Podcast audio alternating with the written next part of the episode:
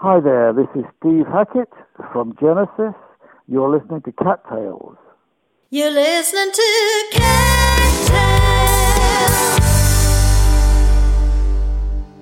Hi, you're listening to Cattails, and I'm Cat. British guitarist Steve Hackett has thrilled audiences for decades with his epic electric guitar work, first as a member of Peter Gabriel fronted version of Genesis, and since then as a prolific solo artist.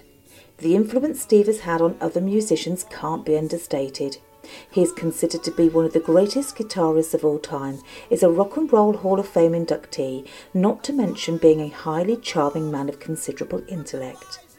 Steve is now embarking on a world tour, performing the hugely successful Genesis album Seconds Out and then hot on its heels a 25 day UK tour, Foxtrot at 50, to mark the 50th anniversary of the legendary Genesis album Foxtrot. Steve talks about his passion behind his latest albums, the beautiful acoustic Under a Mediterranean Sky and the heavy rock Surrender of Silence, as well as sharing how he achieves his distinctive two handed tapping and sweep picking styles, and how eternity wouldn't be long enough to play music. This is the one with Steve Hackett.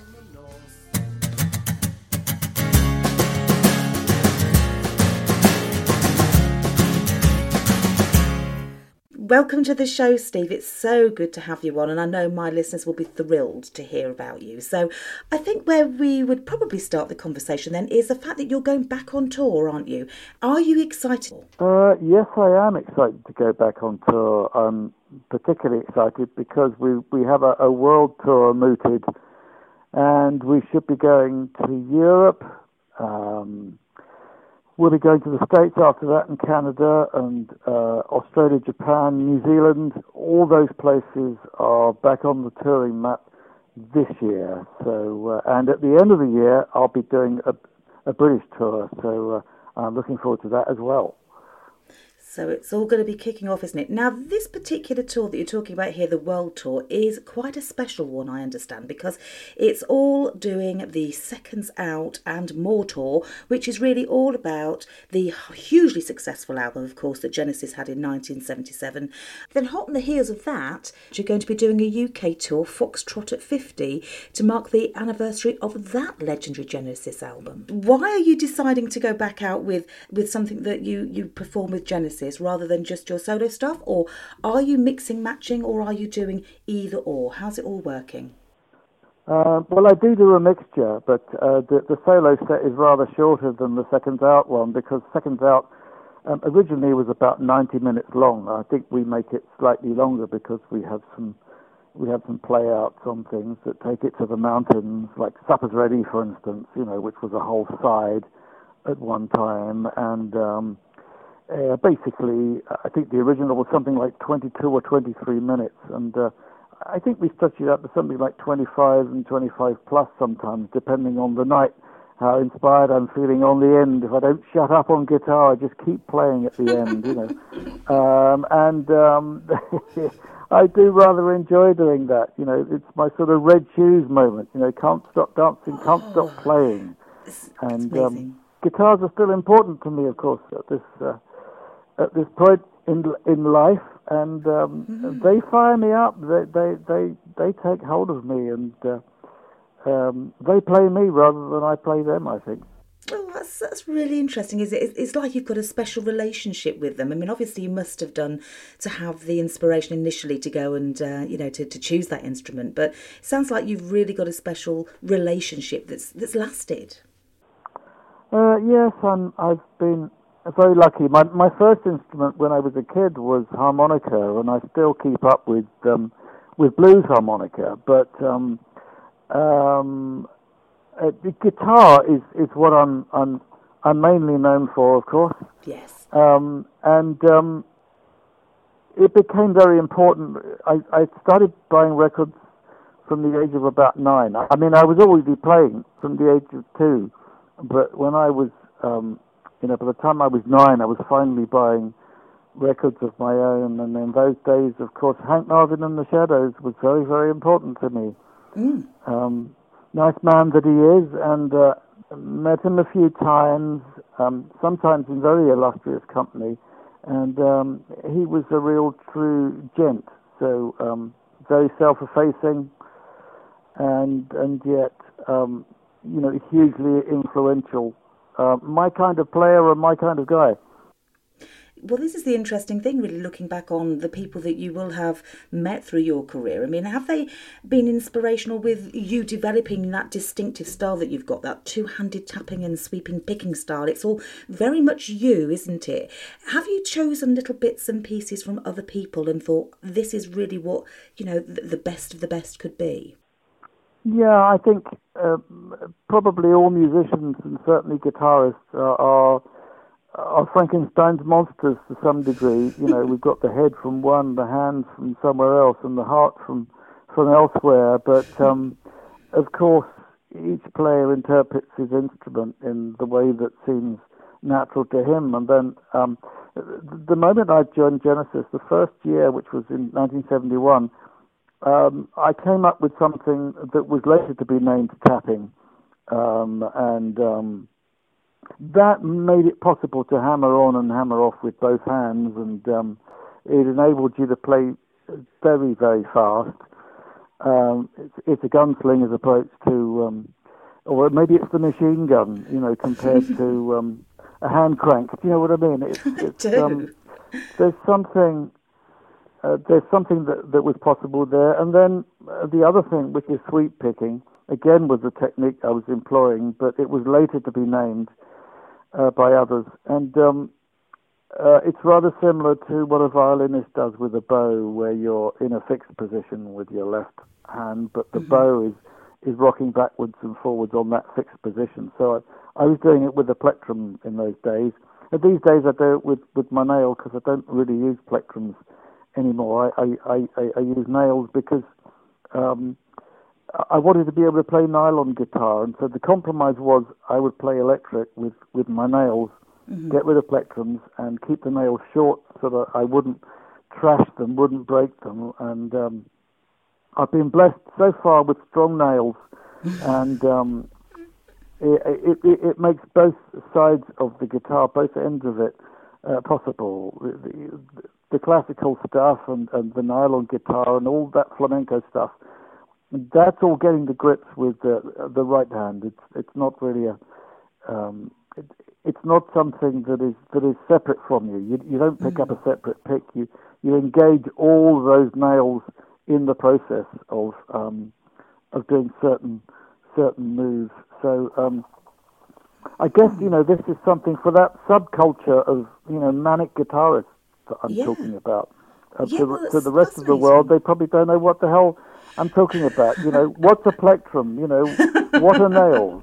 yes. But, but no, but it it's, fascinating. I mean, I don't I don't play the guitar myself, but I, I, I have picked up the ukulele and uh, and strummed a little bit. Yeah. So I I get that sort of feeling of you know when you're you're holding that instrument and it becoming part of you. And I can understand why you're saying putting the plectrum down and going with your nails because then there's yeah. less less between you, isn't there?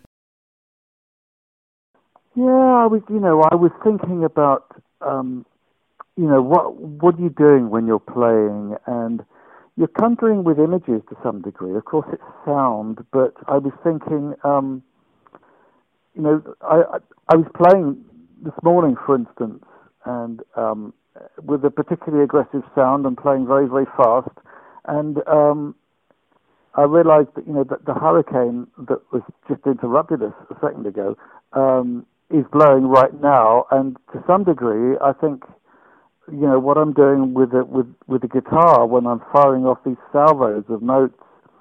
Um, it's as if it's that full-on thing, and it, and, it, and it's elemental. It's it's conjuring something that um, um, not only is it, it the lifeblood that that goes in and out of you, it engages so many so many elements, so much of the imagination, and um, of course the subtext of music is to re-energize people and to heal heal them and um, and and bond, or else we wouldn't all get together in a huddle called an audience.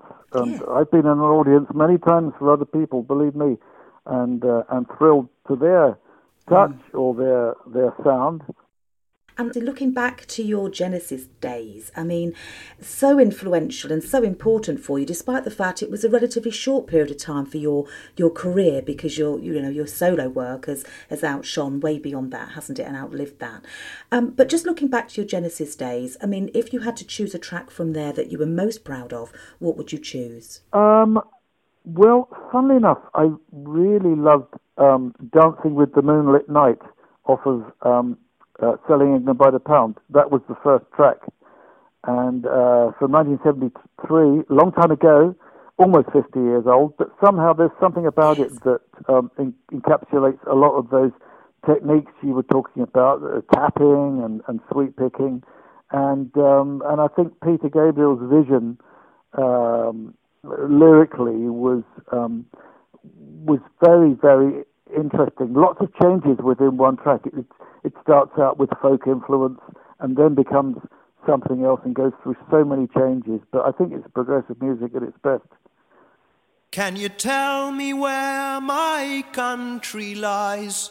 Said the unicorn to his true love's eyes. It lies with me, cried the queen of maybe, for her merchandise he traded in his prize. Paper late, cried a voice in the crowd. Mhm. Old man dies, the note he left was signed Old Father Thames. It seems he's drowned, selling the pound.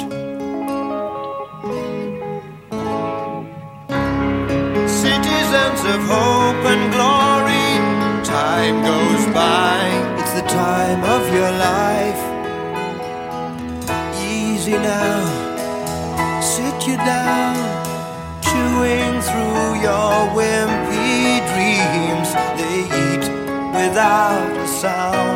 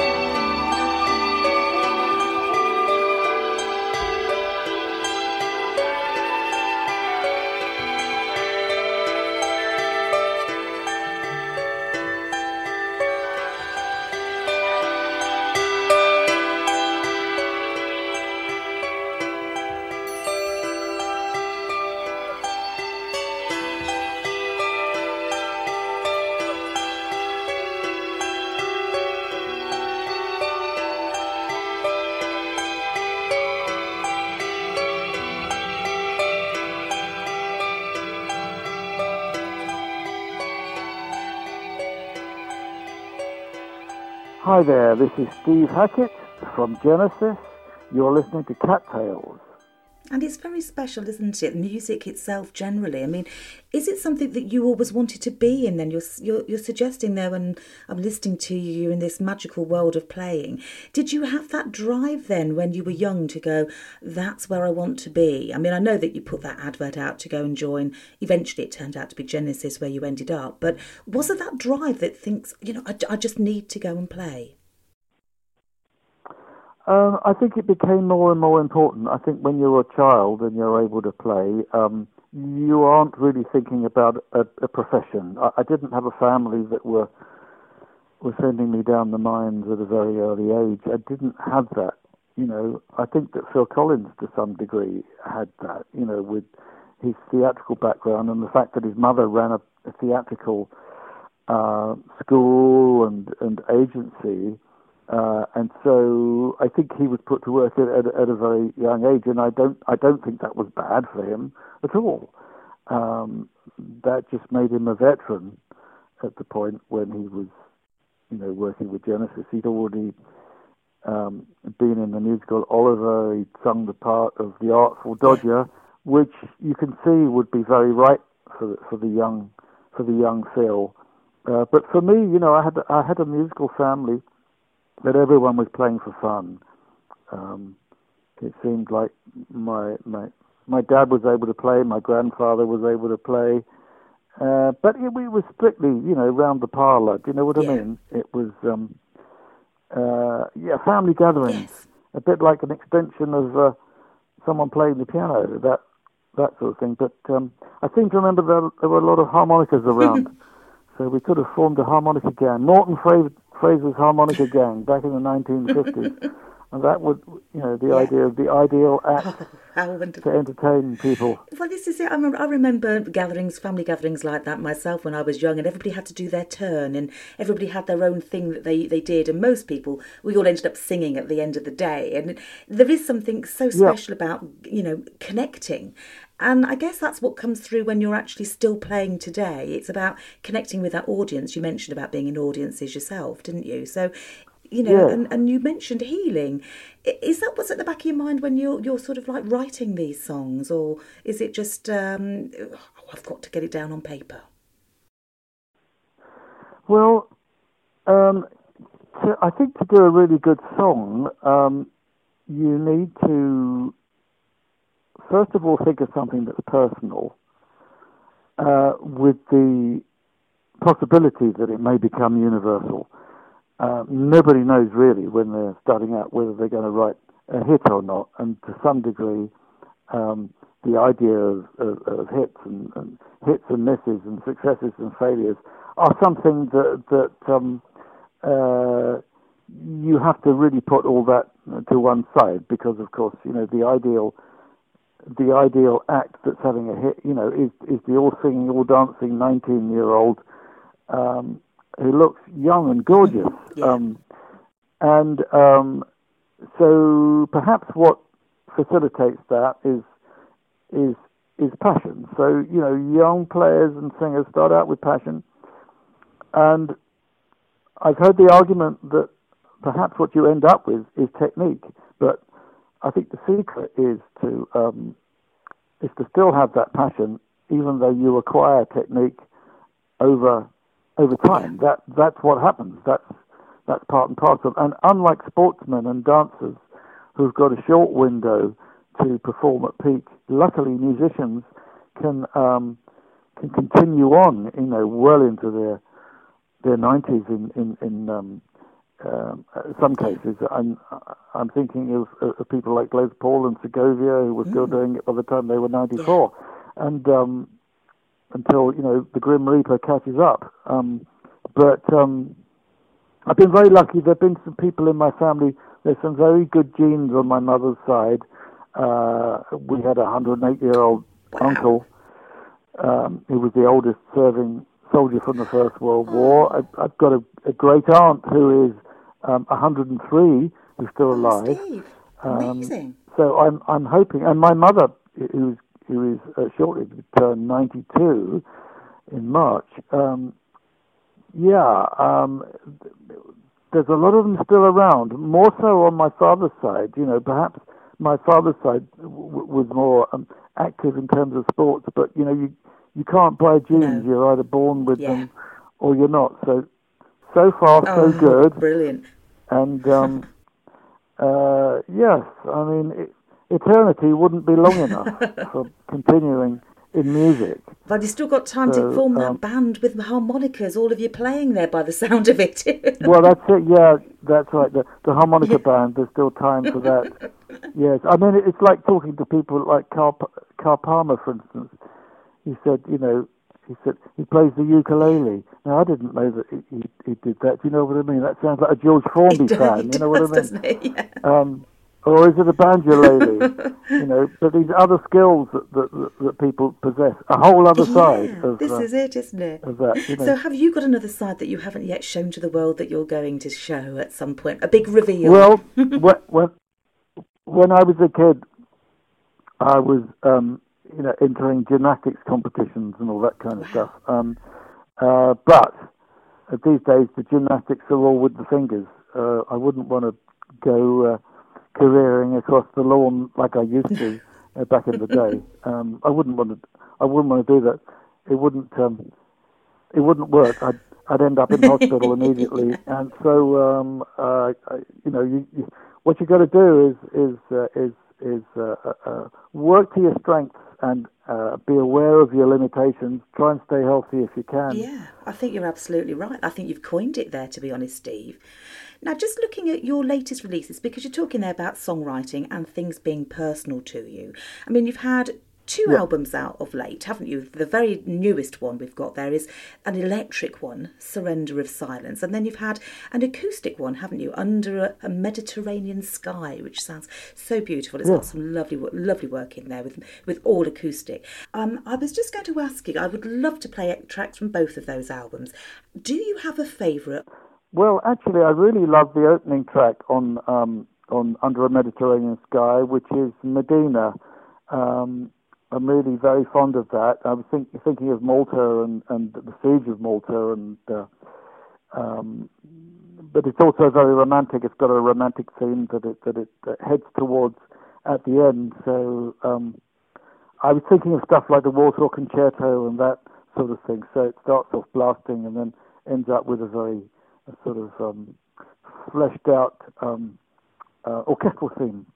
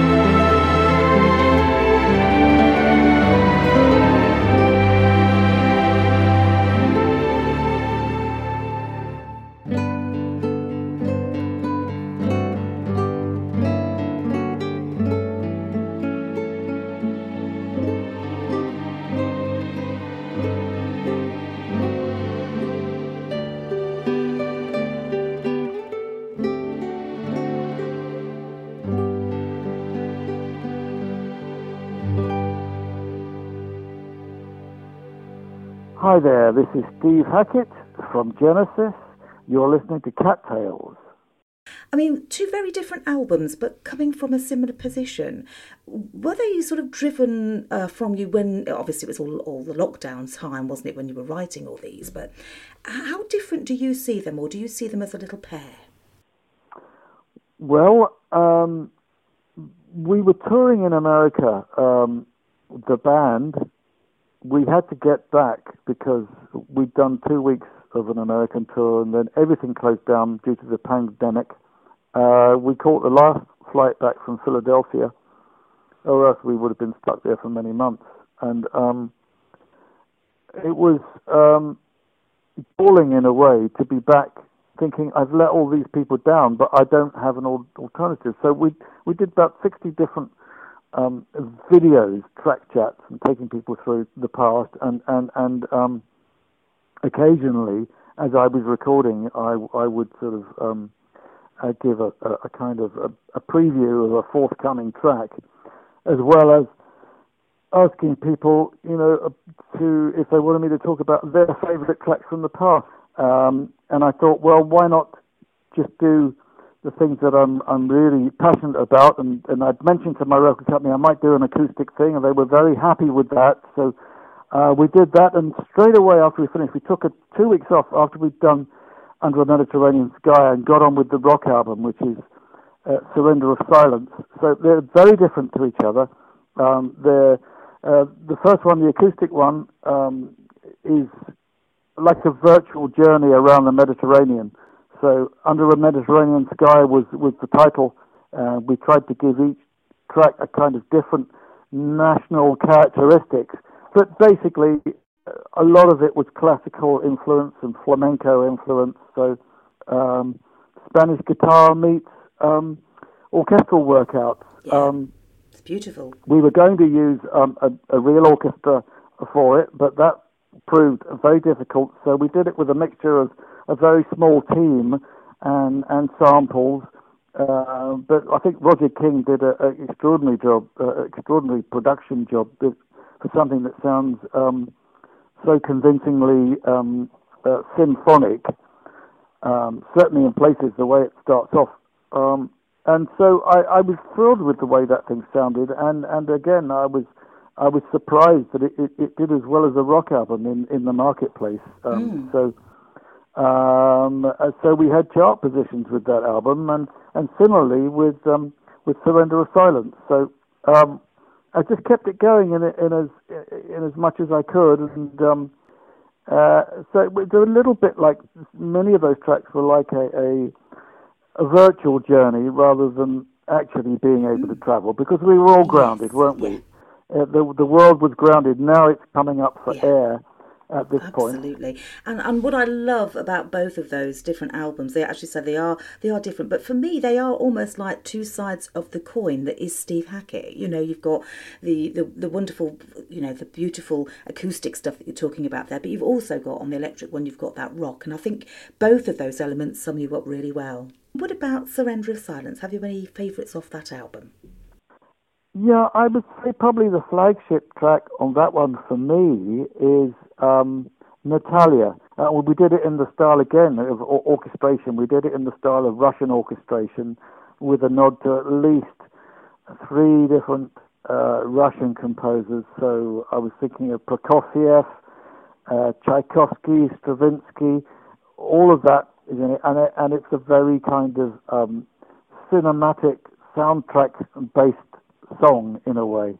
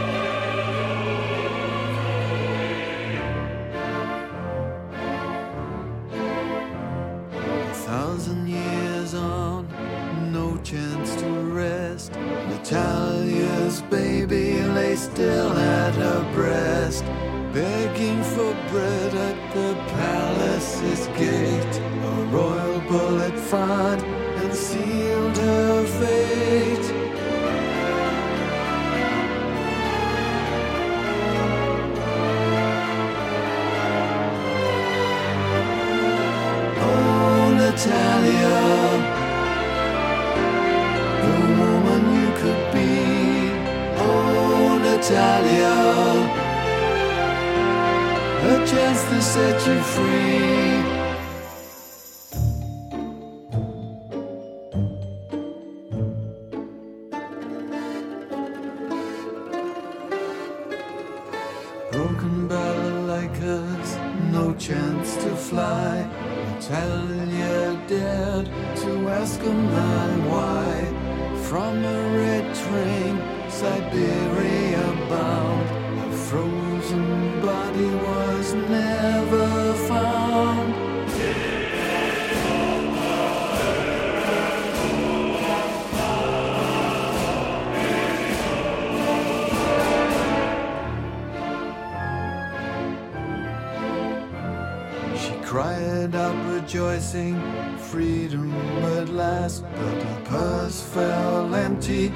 Again. Why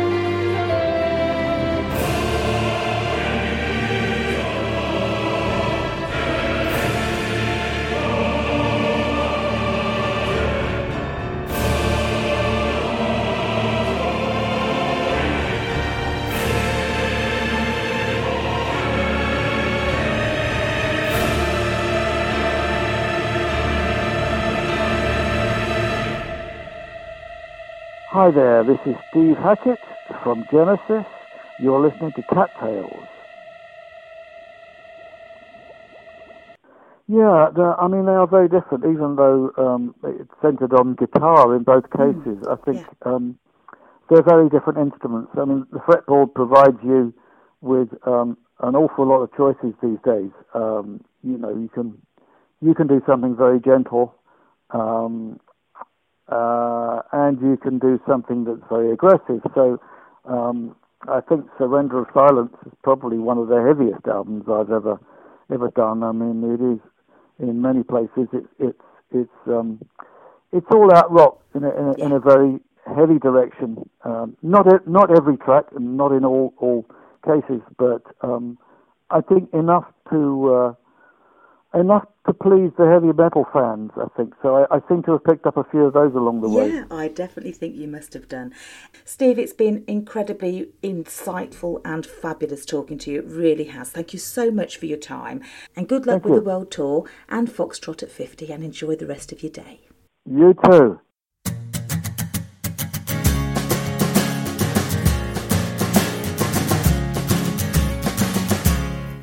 For listening to Cat Tales with me, Cat, and my guest today, Steve Hackett. The tracks featured are Can Utility and the Coastliners from Genesis' album Foxtrot, Dancing with the Moonlit Knight by Genesis from Selling England by the Pound, Mdina from Steve's album Under a Mediterranean Sky, and Natalie from Surrender of Silence. Visit hackettsongs.com for more information about Steve, when and where he is touring, and how to buy his music. To hear this again and other tales, visit cattails.co.uk. You've been listening to Cat Tales.